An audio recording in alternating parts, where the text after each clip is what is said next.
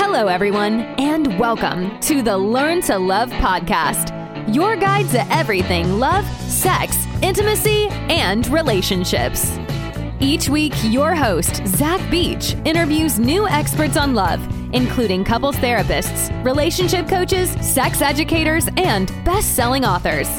Learn the best tips and cutting edge wisdom to better love yourself, others, and the world. Thanks so much for joining us. We hope you enjoy the show. Welcome to the Learn to Love podcast, everyone. I am your host, Zach Beach, and I'm here with the incredible counselor, couples therapist, and author, Alicia Munoz. Hello, Alicia, and welcome to the show. Hello, great to be here.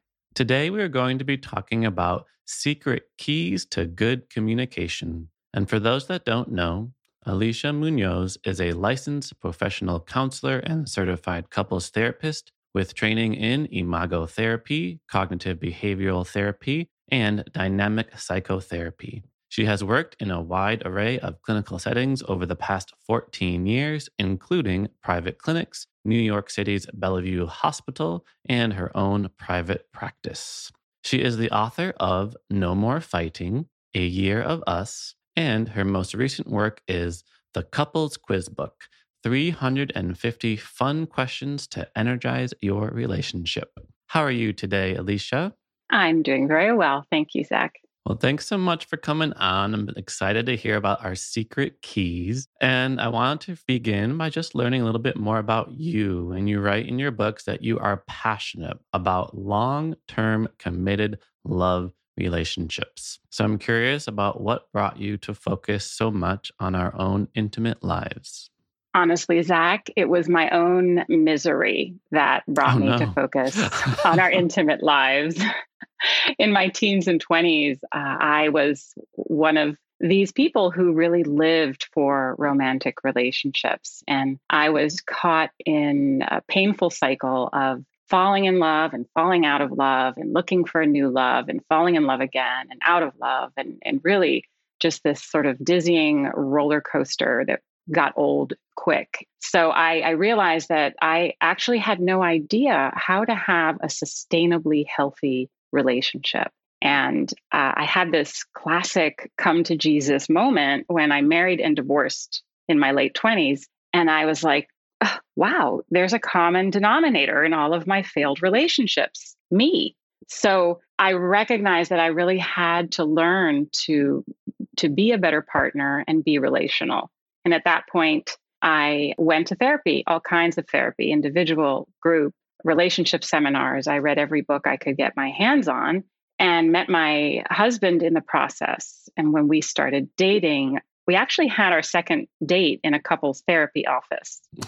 yeah, it was sort of not your typical romantic second date, but you know, in a way for us, it was very, very sexy just because we had suffered a lot in relationships. And like the Dalai Lama says, pain is inevitable, but suffering is optional. And we really wanted to put an end to our optional suffering. So we did that. We started uh, just regular couples counseling and uh, as I saw my own skills developing and my own relationship beginning to improve, I went back to graduate school and became a couples therapist. Wow. So incredible story. And it does mirror why a lot of people get into psychology in the first place is because they have had their own challenges. I knew a lot of psych majors in college, and they're like, yeah, you know, my mother struggled with schizophrenia, or I had this challenges in my family, and I really just want to get to the bottom of it. And it sounds like you got to the bottom of it. So I'm curious about that path. I'm wondering if there were just some things you noticed that you were doing wrong and on your path of healing and growing, what were the practices that helped you on a much better path to find a husband that worked for you and to be in the happy marriage that you are in right now? Some of what I was doing wrong was focusing on the outside, focusing on something out there to bring me joy, to bring me peace, a sense of safety and sort of flipping the script on that was a big part of of my own healing and also of my own learning uh, that you know essentially we carry within us traumas and wounds and patterns and schemas that we learn early on in our family of origin and sometimes it's just in our culture. We you know there's uh, layers of of toxicity in our culture that we might ingest and bring to our relationships. So really there was a lot of unlearning that went on that helped me to focus on becoming more relational and when you started on this path of becoming the couples counselor and reading every book that you had found, what were some truths that really resonated with you? Well, this idea of self love really resonated with me. I think fundamentally, at first, it was sort of a bizarre concept. You know, how do you experience self love when, eh, you know, you've grown up in a family where the focus is more on external factors or accomplishment or success or avoiding conflicts or resolving things through conflicts and learning to honor the spectrum of, of your own emotions and your own experiences was a big part of growth for me personally. So it's really awesome to hear your own path and the growth that you yourself went to in order to become happy partner in a happy relationship that you are in today. And I wanted to ask you kind of if everyone needs a certain level of growth because I do love the work that you are doing in the world, and I love how simultaneously simple and profound that it is. You have your No More Fighting, which offers just 20 minutes a week for couples to get a stronger relationship. And A Year of Us offers just a question a day. And before we get into our communication tips and our keys to better communication, I'm curious about the people who think that there's no work and there's no growth that they need to do. And I imagine this happens quite a few times in couples therapy where one partner almost has to drag the other one into couples therapy or one reads your book and it's about questions that, you know for both partners and I'm like, well, what if I really want to go through these questions and my partner doesn't? So, how do we work with somebody who doesn't think they need to grow, doesn't think they need to do any of the exercises in your book, and doesn't need to go to the couples therapist's office? Well, that's really common. In imago therapy, there's a name for the dragger, the person who does the dragging, and the draggee, the person who, who is dragged. And there's challenges to being both of these these people to being in in either of these roles. You know as the as the dragger the challenge is to again focus on yourself recognize that you can't coerce or control or force another person to grow or meet your needs on your agenda. And to really you know as the aa saying goes to really recognize what you can control and focus on what you can control and if you're the drag, if you're the dragee, if you're the one who's perfect, and I have been that person myself many times where I'm convinced that I have no flaws, it's important to realize that that's probably a defense against your own feelings of inadequacy. You know, when you think, well, if my partner loved me, they'd accept me as I am, it's usually the opposite that's true. Usually, our self respecting partners want us to change because they love us and, and because they want to stay connected to us. It's true that one of the biggest challenges we have to go go through on our path of growth is recognizing where we are deficient and recognizing the opportunities that we have for our own growth require a certain amount of vulnerability and recognizing as you mentioned earlier like we all have traumas and wounds and patterns that aren't serving us and it can be really hard to face those things. Absolutely absolutely and partnership really offers a mirror where your partner's criticisms and complaints can be guides to your own blind spots so they can really be helpful feedback in terms of where it is that you need to grow, where it is that you're still kind of struggling with this one person system, which is you, you and you, you're in your ego, you're in your ideas, you and your assumptions and opinions and biases, and actually you and this other person. And once you can start to get into that two person system, or if you're polyamorous, you know, three person system, four person system. And, you know, it, it's once you can start to get out of your one person system into, into this loop of this is who I am, this is who you are. How do we creatively negotiate our differences? How do we make this a win win versus a win lose? That's that's the opportunity that relationship presents us with. Absolutely. I'm a little biased in that I love love. And, and I love intimate relationships though, because they are a really wonderful container for healing and growth because of the reason that you mentioned the person loves you and they want the best for you and they want to help you become the best person that you can be because they see the best in you. And it's really amazing to be in that container of loving and supportive growth. And with that, the other side of the equation is that these two worlds, as you mentioned, are colliding. So we have two people, they have their own egos and ideas and assumptions, beliefs about partnership, beliefs about connection, communication style. And it can be really challenging to negotiate those differences, to cultivate connection while maintaining our own sense of mm-hmm. independence.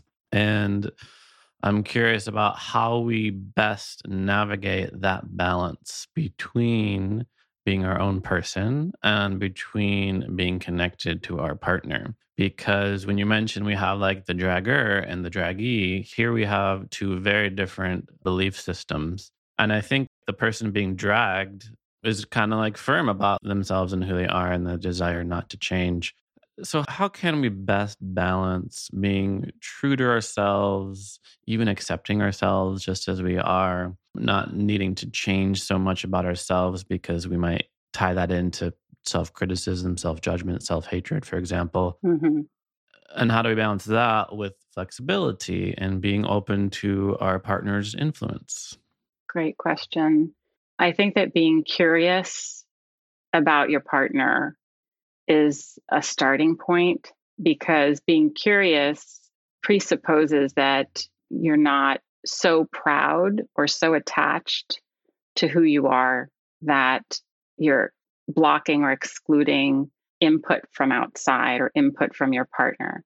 So, really being willing to be curious, which is really being willing to be vulnerable, which is really being willing to learn, to be teachable, this is an important thing to cultivate in a partnership. I think it's Terrence Real who talks about enlightened self interest, or I like to call it smart selfish, where this isn't you giving something up or losing something or sacrificing who you are or surrendering to your partner and being crushed by their reality. This is really in your own best interest. And in the sense of what is your goal in relationship? Is your goal to connect, to feel loved, to be at peace, to experience joy?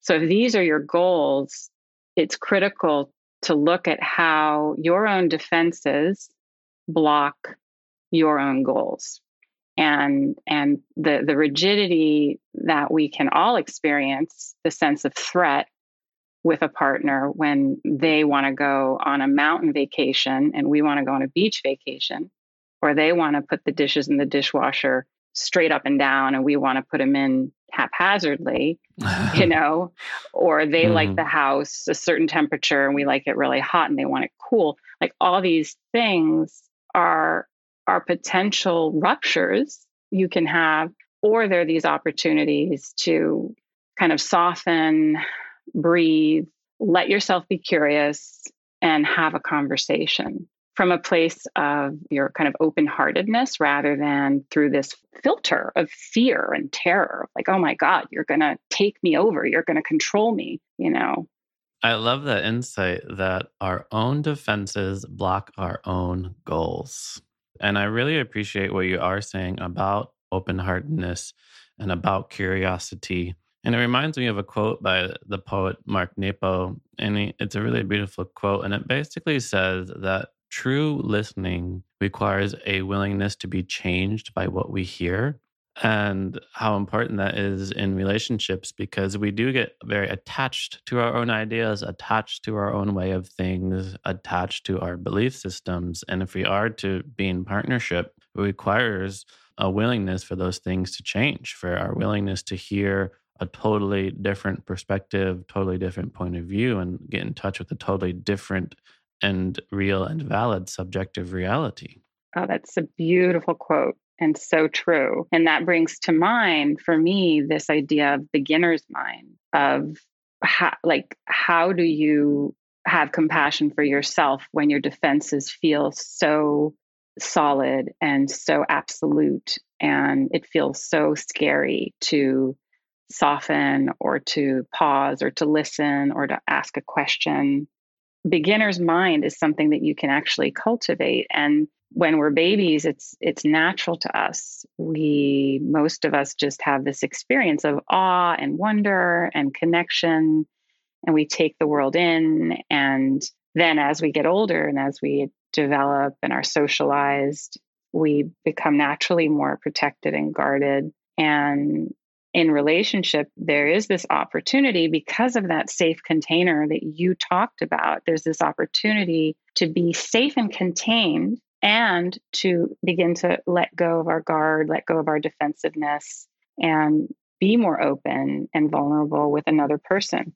Yeah, I'm wondering what your perspective is on being more open to that change because I read a few interesting studies about like the sweet spot to get married being somewhere along the ages of like 25 to 30 about. And you don't want to be too young because you want to have some financial security and and also some experience in relationships. But you don't want to be too old because they find that like people become more set in their ways as they grow older. They get a little bit more habitual about their way of things a little bit less flexible but obviously, at any point, we can all enter into happy and fulfilling relationships. So, how do we become more flexible with some of those deeply rooted patterns?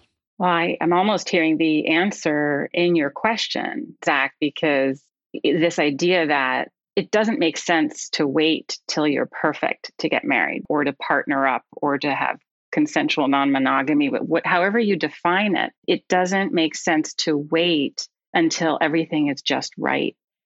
Because it's actually being in relationships that that grows us up that shapes us that creates that flexibility and that adaptability. So i think there has to be a willingness to take risks and to think about love more as a vision quest than like an all expenses paid vacation, right? It's more something that you're like, okay, like I'm going into the darkness and the light. I'm going to go over some waterfalls and get some thorns in my in my legs and arms as I move through the jungle and I'm going to encounter some challenges and some strange creatures and it's going to be scary, it's going to be fun, it's going to be exciting and I'm in it with a partner and we're we're in it together. We're in it to to evolve and explore and grow. That's something that's like a framework or a paradigm that I think will help people feel less perfectionistic or pressured to get it right. Did you just make that up? We have to think about love as a vision quest rather than an all expenses paid vacation. That's fantastic. Thank you. Yeah. Well, I mean, I again speaking from experience, that's sort of how the shift that I made from that cycle of seeking in the outside world the person that would make me happy and fulfill me to sort of pulling myself up by my bootstraps and being more, well, how do I have the courage to do something difficult? And I see that in the couples that I work with all the time. There's just so much courage, so much courage that people who enter into relationships have.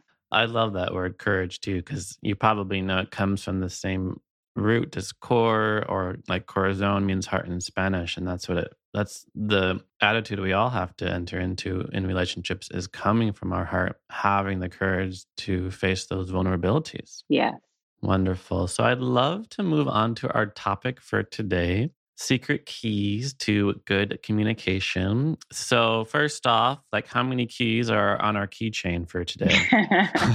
we have four keys today cool. to good communication. And what are they? Let's go through them all and then one by one. Sure, sure.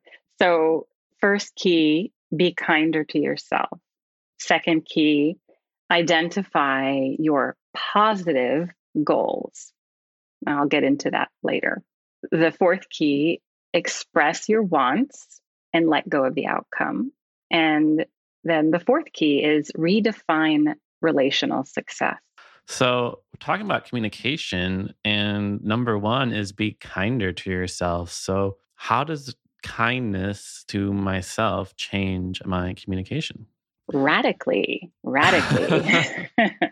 it changes it because we all carry an inner critic inside of us that tends to be composed of all the voices of people in our past who have told us we should do X or Y, or told us we're not good enough, or pressured us to do better. And so being kinder to yourself means developing a relationship with this inner critic where you understand where it came from, you challenge it you don't believe its its statements and assumptions and opinions off the bat. Because what you what you hate or judge in yourself is ultimately going to be what you hate or judge in others. And other people or your partner will really only ultimately feel as accepted by you as you feel accepted by you. So there's this direct correlation I mean, for me, I think it's very direct. I think uh, it, it can seem subtle or it can seem unconscious. Again and again in, in the therapy and the work I do with couples, there's a very straight line with an arrow on it. What I repress, judge, hate, dismiss, minimize, devalue in myself, that's what I'm going to hate, judge, dismiss, devaluing you. That's going to come through in my communication to you. So I have to ask your perspective on this cliche that we're often told because this is the second time we've talked about how important self love is in our mm. relationships. So, what do you think of that cliche we often hear that you cannot love somebody else until you love yourself? I think that is the first half of a Zen koan, right? You cannot love anybody until you love yourself the second half is you cannot love yourself until you love somebody else. So it's more like I see it as one of those puzzles that's gorgeously, fascinatingly unsolvable that you have to live. You are kinder to yourself. You are going to find yourself being more loving to others. You are more loving to others. You are going to find yourself being kinder to yourself. So it's whichever way you come at it, it's going to change you. So it feeds back into itself. So I almost feel like you're describing what Jung calls like the shadow elements of ourselves, the rejected parts of ourselves that we then project onto others. Yes. Is that a mo- model that you like to use when you think about how being kinder to ourselves means we judge parts of ourselves less, which means in partnership, we'll judge less about that person as well? You're reminding me of that model. It's been a long time since I've opened a book by Jung. and I'm having an aha moment of like, right, of course, Jung. yes. All yes. right. So, key number two identify your positive goals. So, tell our listeners about that. This is really a, a secret key. Typically, I would say 90% of couples I work with, when I ask them, What is your goal for communicating with your partner? What is your goal for therapy? Will tell me, I don't want to fight. I don't want to feel angry. I don't want to be stressed. I don't want these ruptures. I don't want this depression, this anxiety, this hopelessness. So, identify once you identify your positive goals, you are ahead of the curve. You are in a space of knowing what you want knowing I want, what do you want? Joy. What do you want? Connection.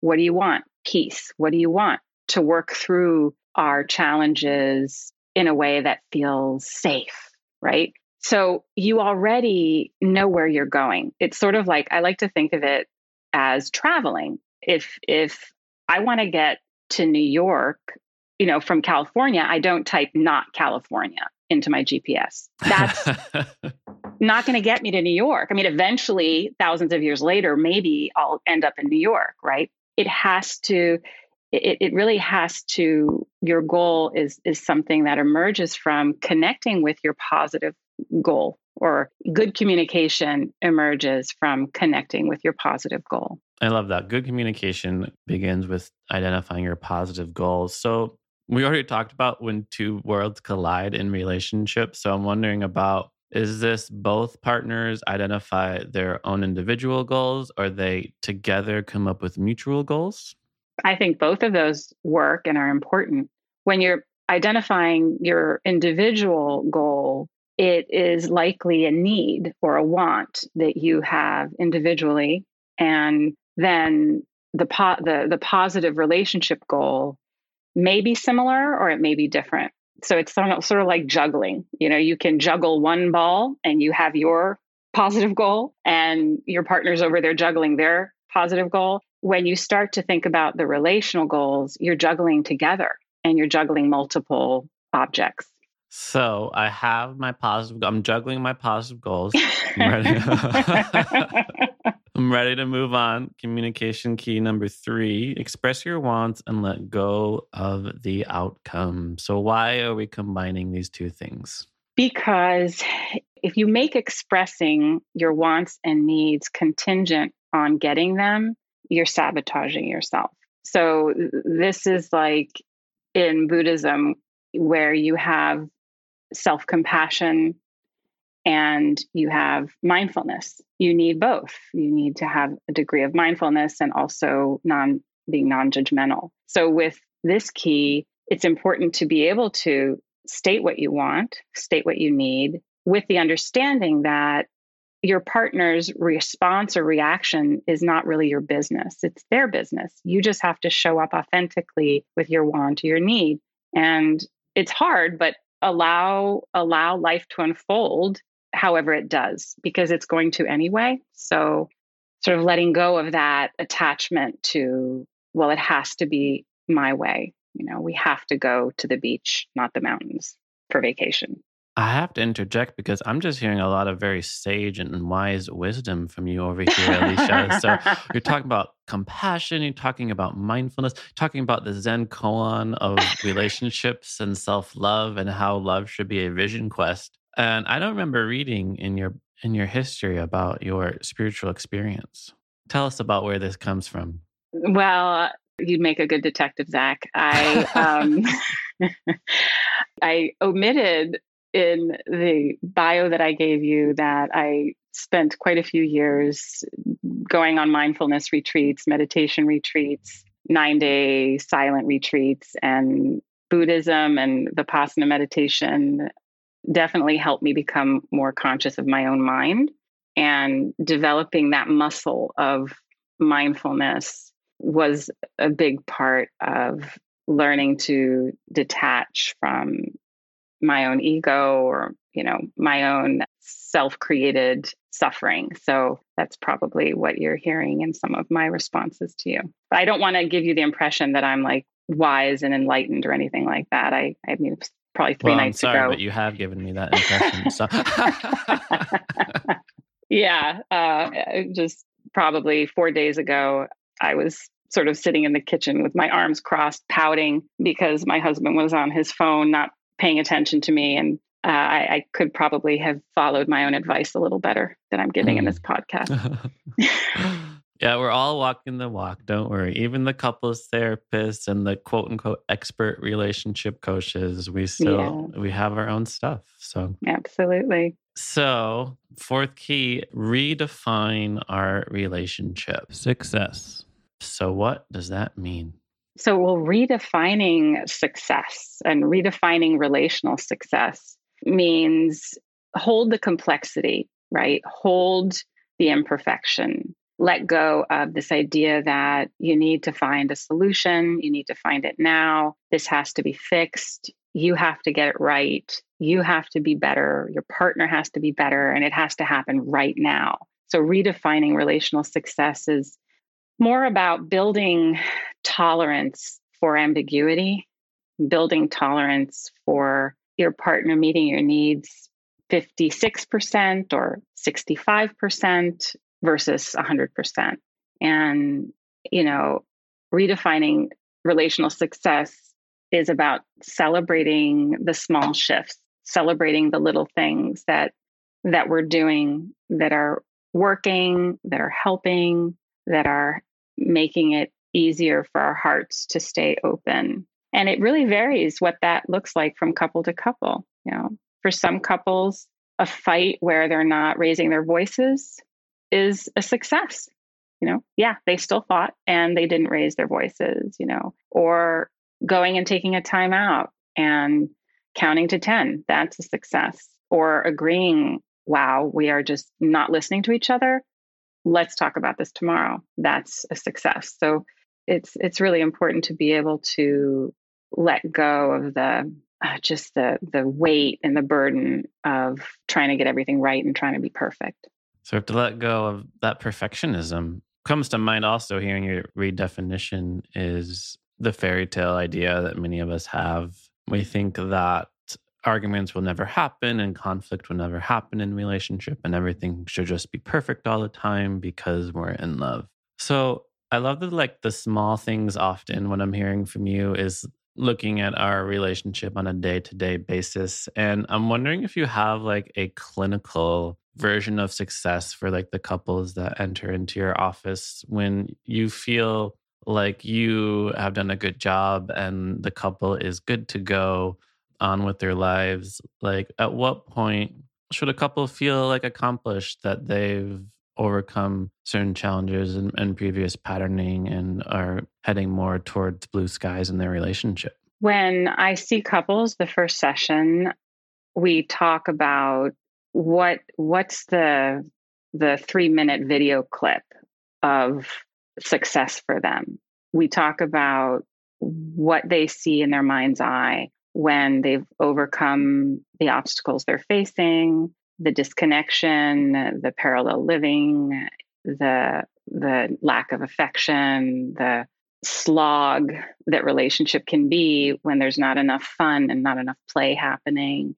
And that video clip vision, and both partners will often have their own version of it that overlaps. That is our goal. That's what we're shooting for. And I'll often note that and remember that, and sometimes bring it up throughout the course of the work we do and just check in. Are we there? Are we there? Are we meeting that that vision that you had of laughing more often, of being able to relax on the couch together, without walking on on eggshells of feeling like your partner hears you and takes you into account.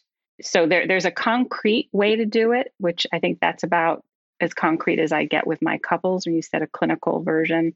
A lot of it is something that's more intuitive or energetic where it's the lumpy rug cliche where they kind of as you pull out everything you've been putting under the rug for months or years and you start to sort through all of that avoided material, avoided pain, avoided hurt, then it just gets easier to walk across the rug. And at some point, you're recognizing, wow, we don't we don't really need to to continue working on this for now.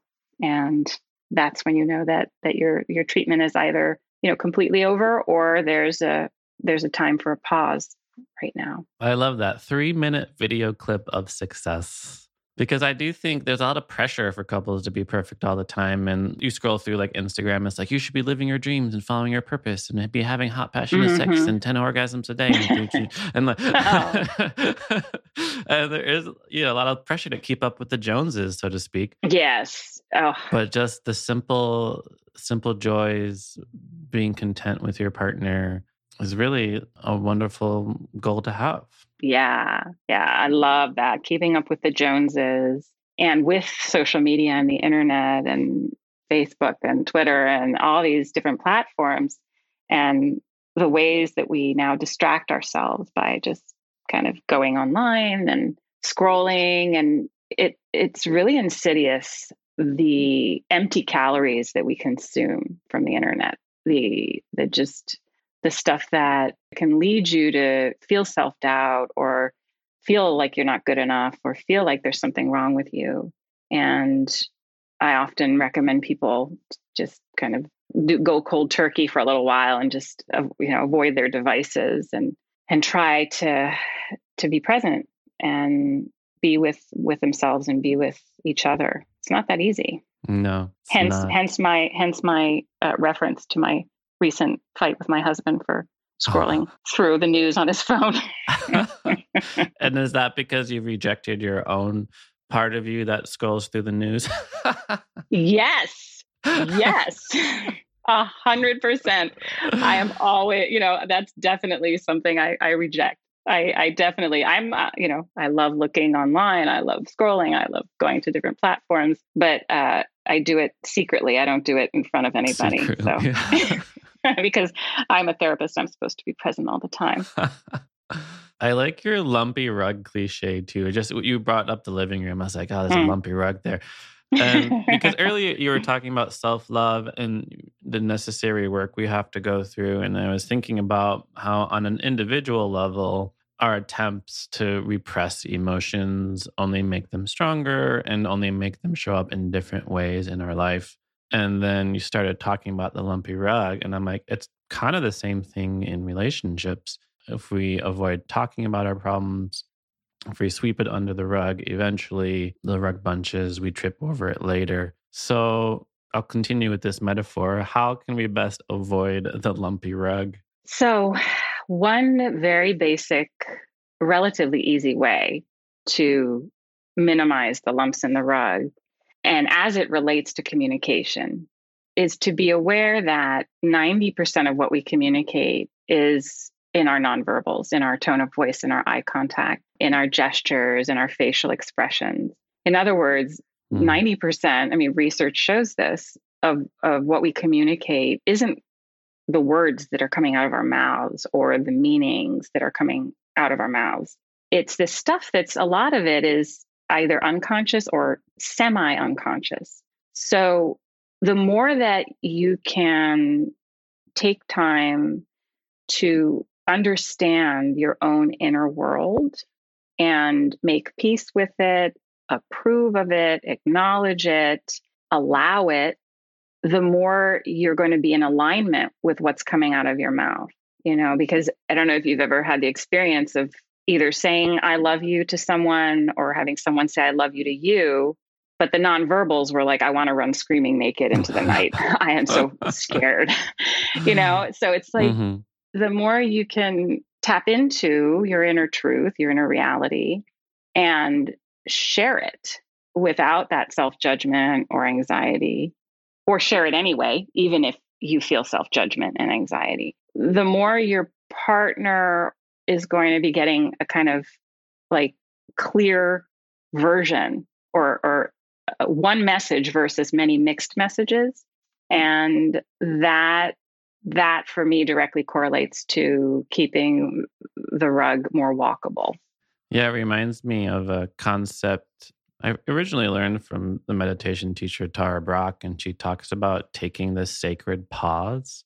And we can apply it in so many ways. Like before we sit, before we jump into a meal, we can just pause and feel gratitude that we're going to nourish our bodies. And what I'm hearing from you is how important it is in conversation with our partnership if we're tempted to blame or judge or criticize or say something impulsively we can pause and check in with ourselves and come to an understanding about what it is we're feeling and then communicate more from the heart yes i love that yeah it's uh the more i write about love and relationships and the more work i do and more I talk about it with people, the more I come back to this idea that the basics are so powerful. And the the pause that you're talking about, and Tara Brach is such a wonderful teacher, is basic.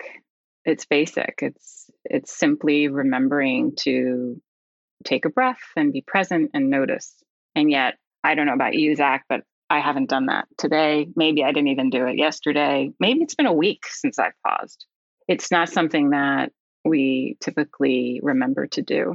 Well, thank you so much because I'm going to take a sacred pause for 20 seconds. And then I'm going to ask you the final question that I uh, love to ask all my guests. And then you can answer it from that place. What do you think? I'm in. Okay, 20 seconds, sacred pause. Let's just breathe.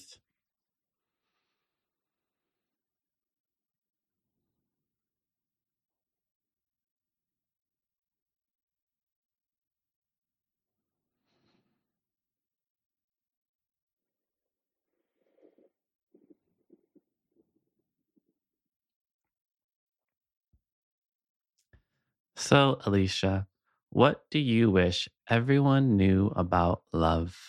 I wish people knew love can be a really good feeling that you feel sometimes. And loving or learning to be loving is a powerful skill that you can develop and cultivate to help you feel love more and more often.